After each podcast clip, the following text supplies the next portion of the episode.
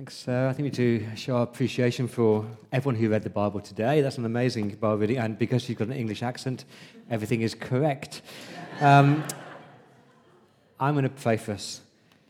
Our Father in heaven, I want to thank you for this place to gather, for the word in our own language, for those who worked hard to translate and preserve it. Uh, thank you for these men and women that we've just read about and for their faith. Father, we long to learn, to be equipped to serve you better. We long to have our hearts and our minds shaped by your word and through your spirit. So please do a mighty work in and through us tonight. In Jesus' name, amen. I love church. I love this church uh, because church is not a meeting that we go to, is it? Uh, church is a family that you belong to. Church should never be a meeting that you go to. It should be a family that you belong to. Uh, here at 7 p.m., we should be brothers and sisters in Christ. We should know each other and we should love each other. If you're here tonight as a, as a believer in Christ, I hope you understand that when you first understood that, that Christ died for you and Christ loved you and Christ was raised for you, when you first understood that you were forgiven by God and redeemed by God and accepted by God, I hope you understand this. It is not just about you and God. It is that. You do have a personal relationship with God, but it's more than that. You belong to something much bigger called the church. As I look at tonight, there are people here, and you're brothers and sisters in Christ. Uh, you should have people who, who walk through the, the, the valleys of life with you and the mountaintops with you. You should have people who care for you and love you and support you and pray with you and encourage you because we're family. But it's more than that. You don't just belong to a family here in Kirribilli or Neutral Bay or wherever you're watching. You're part of something much bigger called God's worldwide church. There are people all over the world tonight who are your brothers and sisters in Christ, most of whom you will never meet until you get to glory. Some of whom have sat where you've sat tonight, but they've left this church and gone to other churches, but they're still part of your family. And I love that about God's church, his worldwide church, that God cares about people. Because church is not about programs, it's about people. And church is not about strategies, it's about souls. And all of us here tonight, we matter to God. And we should matter to each other. Now, Paul loved people. Paul's heart just beated for people. In chapter 15 of Romans, we saw last week Paul's heart, that vertical heart where he's a minister of Christ for the glory of Christ. He's ambitious for Christ, for the gospel to go out, and he's prayerful to Christ. But in chapter 16, we get his horizontal heart, his love for people. Just listen to these, these famous verses from 1 Thessalonians chapter 2, verses 19 and 20. How would you answer this question? For what is our hope, our joy, or the crown in which we will glory in the presence of our Lord Jesus Christ when he comes? So he's thinking about the last day. What's going to be Paul's hope and joy and crown when he meets Jesus? And we expect him to say, Oh, my crown, my glory, my joy is Jesus. But he doesn't say that. He says, Is it not you, you Thessalonians? You Thessalonians are our glory and our joy. That's how Paul feels about people. He can't wait to get to heaven to see all these people that he's led to Christ or grown in Christ or kept in Christ because he just loves people. And God, in his wisdom, uses people to grow his kingdom and build his church. So let me ask you who are the people in your life? Who are the people in your life that you are so thankful to God for? Who are the people in your life that He used to, to bring you to Christ, to grow you in Christ, to keep you in Christ? Who are the people you want to thank God for tonight? Uh, on the screen are some people I'm thankful for. Uh, top left is Father Stuart Dunnan, an Anglo Catholic priest. He has such a reverence and awe for the majesty of God, and he cared for my soul. Uh, David Gibb, he opened his home to me. He opened the word with me. He's a dear friend in Christ. Uh, Vaughan Roberts and David Jackman, those two men took a young whippersnapper like me and just taught me how to preach and teach and to, to love people. Uh, Wally Bean, a pastor in Christchurch in New Zealand, he, showed, he and his wife Rosemary showed me great hospitality and they're dear friends in Christ. In the center there are my dear friends Steve and Jenny Reese. They're humble, hardworking, hilarious servants of Christ. We have such a laugh together, and I love them dearly. Uh, Richard Coekin, that bold, courageous evangelist, ambitious for the kingdom. At bottom down there is Alan Sheena Tressler. You've probably never heard of them. They're just faithfully getting on with serving Jesus in Hampstead in London. And they showed me real hospitality and they walked alongside me through some of the deepest, darkest valleys of my Christian life. And I love them dearly. And my dear friend and co worker, Ed Yorston, who's been like a loyal brother for me for many, many years. I love him dearly. And my wife, Rachel, prayerful, compassionate, great woman of God. And I'm so thankful for these people that God has placed many, many, many more. All these men, all these women that God has put alongside me, and they've shaped me, and they've spurred me on, and they've helped me to love and serve Jesus more. So, who are you thankful for? Who are the people in your life that you are thankful for? Why don't you send him a line this week and say, I'm so thankful for you? I spent some time this week looking around this church. There's some great plaques in this church. Over there's a plaque to Doreen Ogden. I'm longing to meet her. The plaque says this In service, Martha. In spirit, Mary. Isn't that a great line? Uh, over there is William Wager. He's got a line, a devoted worker in this church. He served the Lord faithfully in this church. At the back is Beatrice Broadbent a great woman of God. She'll be remembered throughout the church history for somebody who served faithfully in this church. And we come tonight to Romans 16. And we've got a chapter of names. And we often ignore these chapters. It's just, it's just a list of names. No. Behind every name is a person. Behind every name is a person with a story, and they matter, and they've served Jesus, and they've grown the kingdom because lists matter. It's like when you go to a speech day or a graduation ceremony and you get the program with all this list of names and your, your heart kind of groans, oh no, unless your name is on that list, and then you take notice. And when you come to this chapter, you've got 33 names. Nine of these people are with Paul in Corinth, where he's writing the letter from. 24 are in Rome. But they're real men and real women, and I, I don't ever imagine they ever, ever dreamt that their names would be recorded in history, but they have been. And they've been recorded for a purpose. Because Paul wants us, and God wants us, to learn from them. These are five marks of a church. Five marks of a church. Here's the first one the church is a diverse family. We must be diverse. In God's church, there should be diversity of race and class and gender.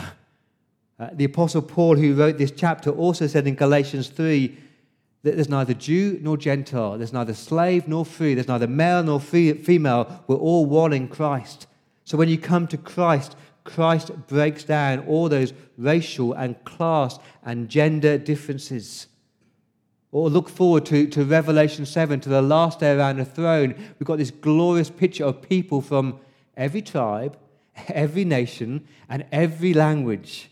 And there's no segregation. We're all together praising our Lord Jesus together. And that should be the church today. The church today should reflect that diversity that God loves. I have a real problem, friends, with the homogeneous church principle. You know, this is youth church, this is adult church, this is old people's church, this is Asian church, this is Caucasian church. No, no, we're together in Christ. Christ has broken down all those divisions. And we have a beautiful opportunity to express our unity amongst our diversity. There should be diversity in race. There's no Jew or Gentile. So, to verse 1 I, I commend to you our sister Phoebe. Uh, she was a Gentile. She was a, a Greek single businesswoman who loved the Lord and served the Lord. And, and right alongside her, verse 3, is a Jewish couple, a powerhouse couple for the Lord, Priscilla and Aquila, my co workers in Christ Jesus. If you know their story, they were driven out of Rome by Emperor Claudius. They met Paul in Corinth. They became believers and spent their entire lives serving Jesus. They are a Jewish Christian couple. Uh, down in verse 7, you meet another husband and wife duo, Andronicus and Junia. My fellow Jews, says Paul, or literally my relatives. Uh, we believe they were relatives of Paul. They were in Christ, verse 7, before Paul was, so they became Christians before Paul did. And I'm sure they were praying for this family member called Saul who seemed so opposed to the gospel. But they were Jewish Christians. And down in verse 14, you've got a list of Gentiles Asyncritus, Phlegon, Hermes, Patrobas, Hermas. All those names are Greek. And alongside them, verse 15, is a Jewish household Philologos, his name, means, his name means lover of the word. What a great name that is. Lover of the word. Julia, Nereus, Olympas. And my point is very simple. In the early church, Jews and Gentiles were together as one. That's the beauty of God's church. And it has been really wonderful, you know. It's been so wonderful the last 10 years to see how God has brought to our church such diversity, such racial diversity. But I do think we've still got a lot of work to do. I really do. We shouldn't just be predominantly a, a bunch of young white male pastors in this church.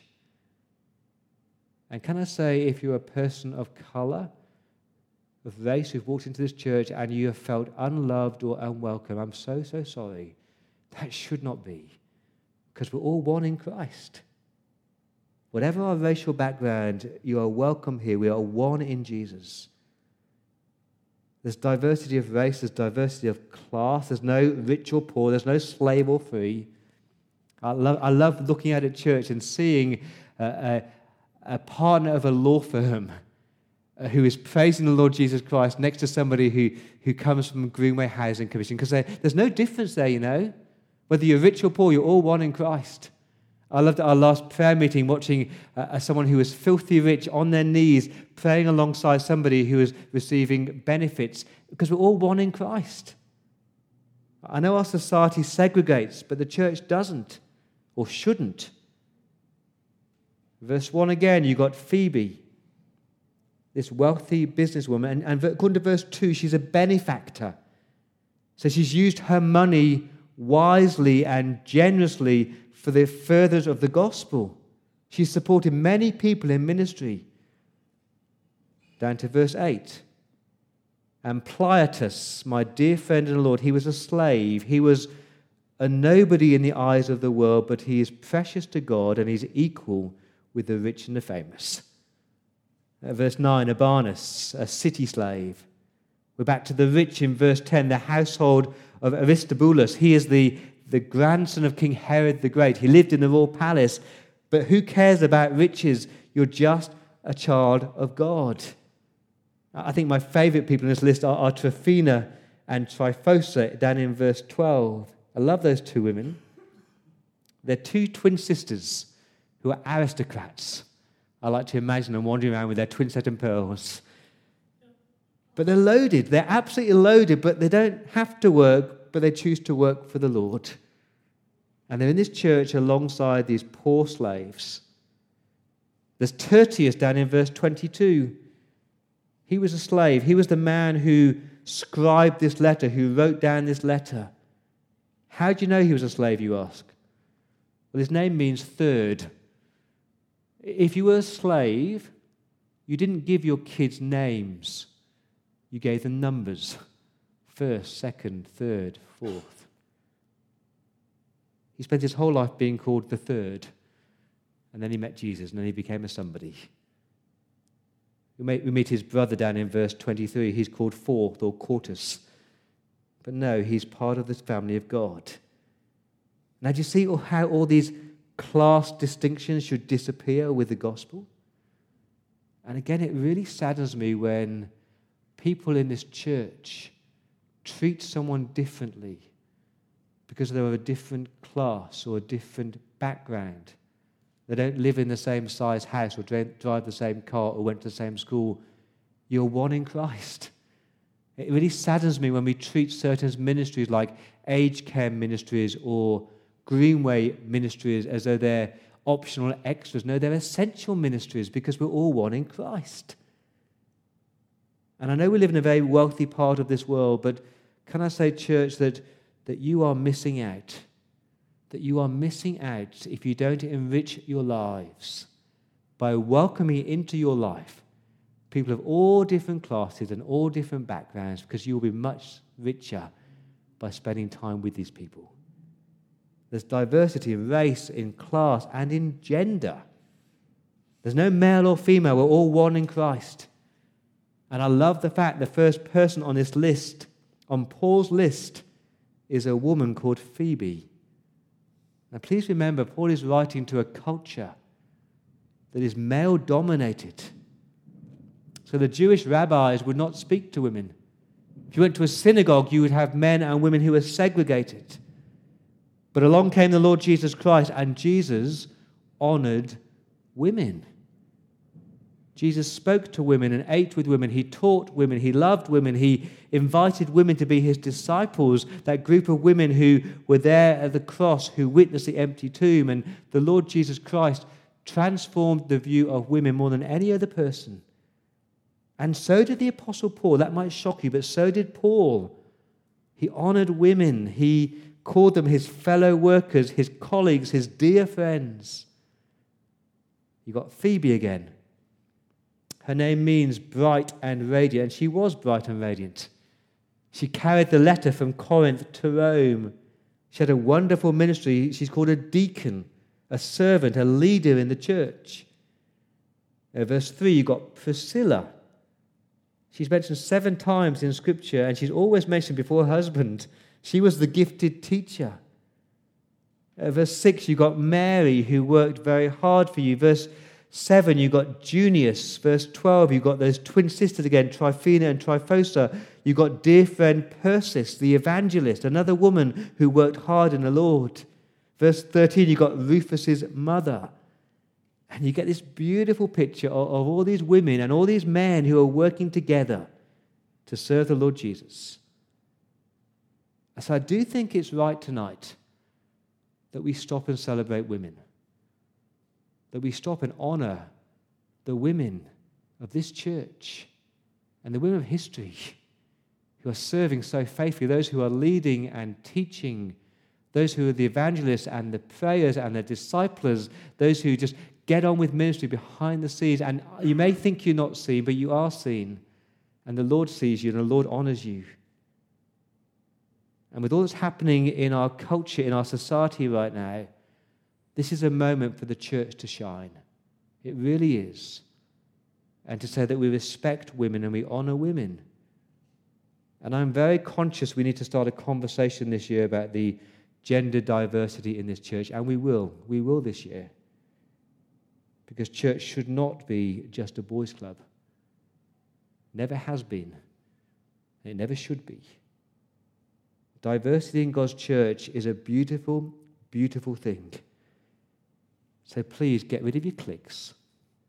Stop just hanging out with people who are like you or whom you like, and allow the Spirit to enrich your lives and grow His church through this rich diversity. That's the longest point a diverse family. Number two, an affectionate family. We're supposed to love each other.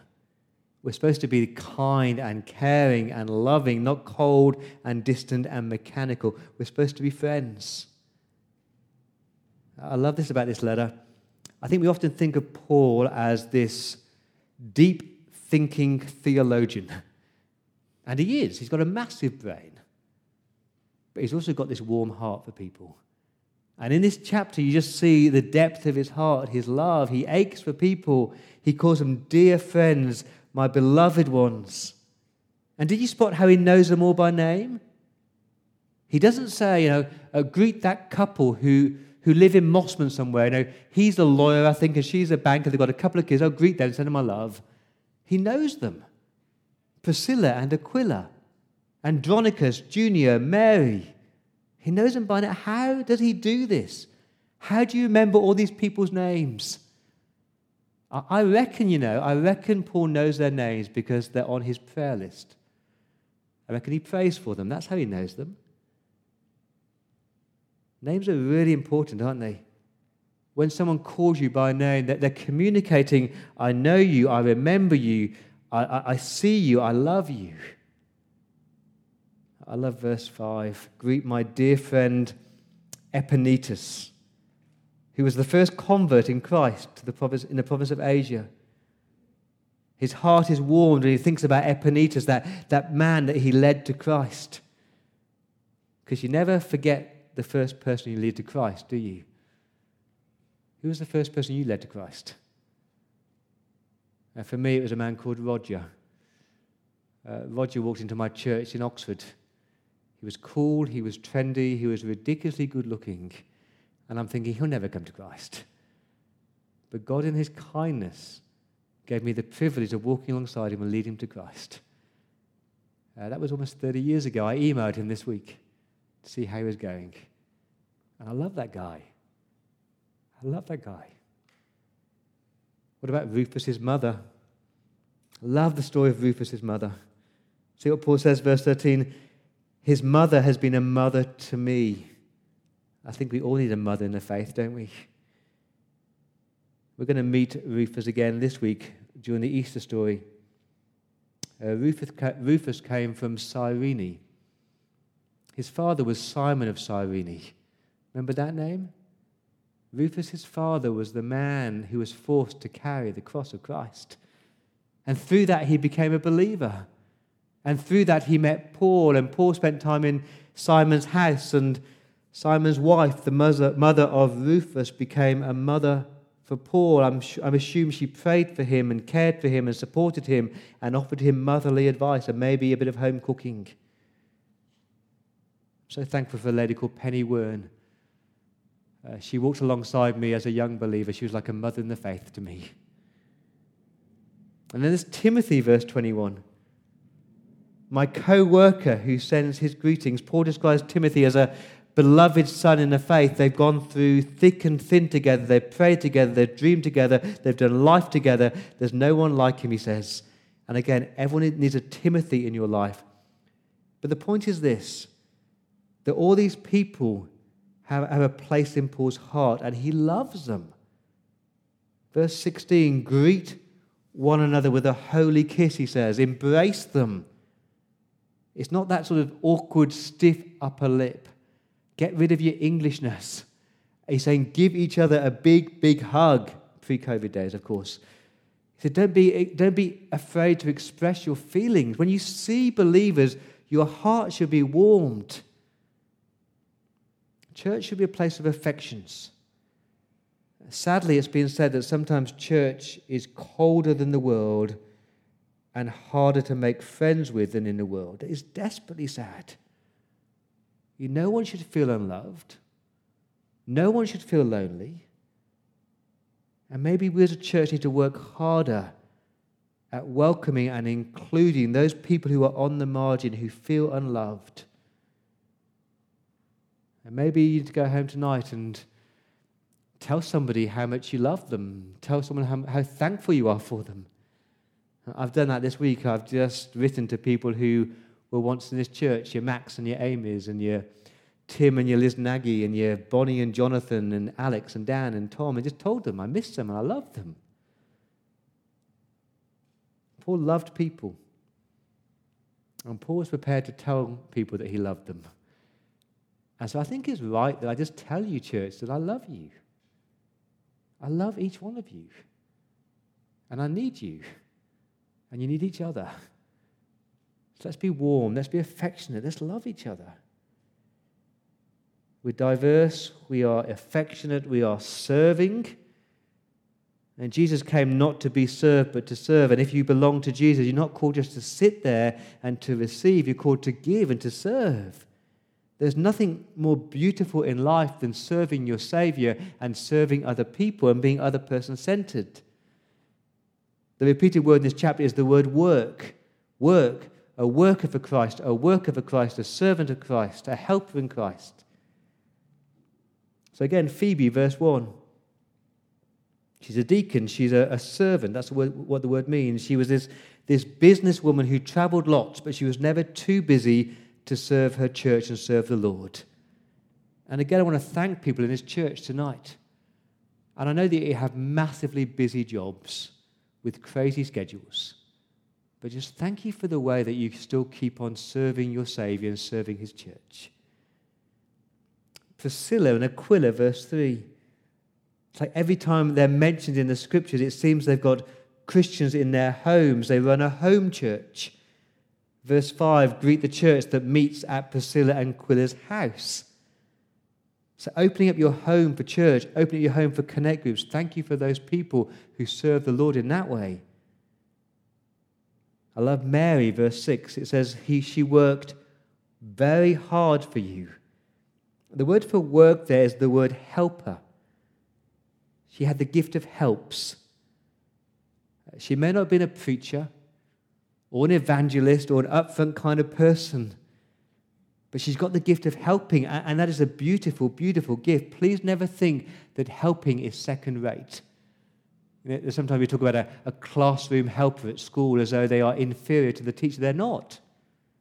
In the church, we need helpers, and the Lord sees you, and the Lord honors you. Verse 12, we've got Tryphena and Tryphosa, these women who worked hard for the Lord. I think they are the most ironically named women in Scripture. Their names mean dainty and delicate. But they were anything but dainty and delicate. They were hard workers. They rolled up their sleeves and they got on with serving Jesus. Verse 12 again, my dear friend Persis, a traveling evangelist who worked very hard. She's the only person that worked very hard. She poured her guts out for Jesus. Friends, serving the Lord Jesus, it is hard work. It's exhausting work. It's tireless work. But it's the best work you could possibly do. That joy, that privilege of seeing people come to faith, that joy, that privilege of seeing people grow in their faith. And I'm so thankful for the way that so many of you serve this church and serve the Lord Jesus with your time and your talents and your money. But I have been praying for more William Wagers or more Beatrice Broadbents, those people of history who will be known for being hard workers in God's church. And I have been praying for the next generation, our kids and our youth, and I've been praying that our kids and our youth won't see the, the uh, older generation as just pew sitters who turn up at church and do nothing, but they see you as servant hearted, pouring out your guts for Jesus. And if that's you tonight, you may not get a plaque in church, and that's okay. And you might not get a name in Scripture. You, you won't get your name in Scripture, but that's okay because your name's in the book of life. And God will see you on that last day and say, Well done, well done, good and faithful servant. So, a, a serving church, a discerning church, because sometimes church is messy. And just like families, Sometimes there's fights and there's factions and there's divisions and we implode.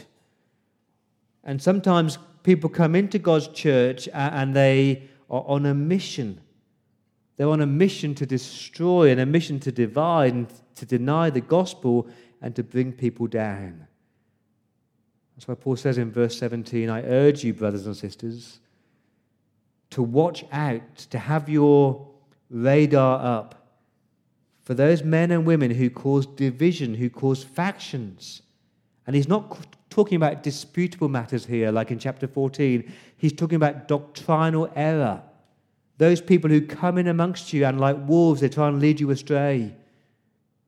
He says, verse 18, sorry, verse 17, keep away from them, have nothing to do with them. Don't give them attention. Don't give them airtime. Don't let them control the narrative because they can destroy quickly. And I've seen that happen. Verse 18 For such people are not serving our Lord, our Lord Christ. They're not servants of Christ, they're servants of self. They serve themselves and their own appetites. But they sound really good, verse 18. They are smooth talkers. They use scriptural language. They're very eloquent. And they flatter you. They make you feel good, but they're deceptive. They lead you astray. So watch out. Have nothing to do with them. Now be wise, church, he says, verse 19. Be wise about what is good and innocent about what is evil. We need to be discerning. Uh, it was Spurgeon who said discernment is not just a matter of of, of sifting right from wrong. It's a matter of sifting right from almost right. And the almost right is dangerous. So, would you pray for our church? Would you pray that God would protect us? Protect us from false teachers, protect us from division. Would you pray for protection against Satan? Because Satan wants to come in and divide. We're diverse, we are affectionate, we are serving, we are discerning. But most importantly, we're a spiritual family. We're a spiritual family because we're one in Christ. Uh, Jesus is head of this church. Jesus is the bridegroom. Jesus is the chief shepherd. Jesus is the one holding on to us. That phrase comes 11 times in Christ, in Christ, in Christ. Because without Jesus Christ, there is no family. Without Jesus Christ, I have nothing in common with you. As I look at you tonight, I have nothing in common with 95% of you except that you're in Christ. Jesus loves you and Jesus loved me. Jesus died for you and Jesus died for me. And that makes us family. That makes us family. And so I hope that your goal and your desire for this church is that we would honor Jesus and magnify Jesus, and that people here would walk closely with Jesus, holding on to Jesus and I hope you want to pray for that. Pray verse 27.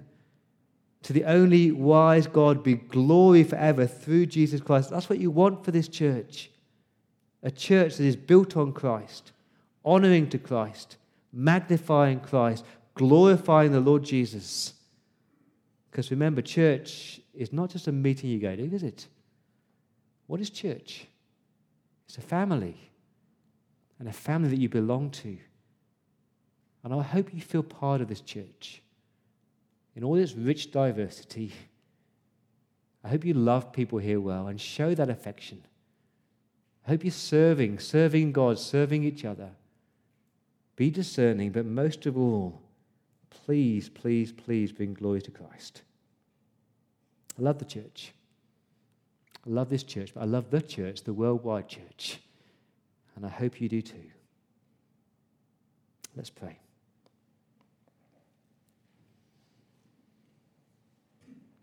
I'm going to give you a moment just to thank God for the men and women in your life whom the Lord has used on your spiritual journey. For the people who brought you to faith and the people who kept you in the faith and grew you in the faith. Just, just now, in your quiet of your heart, just thank God for them.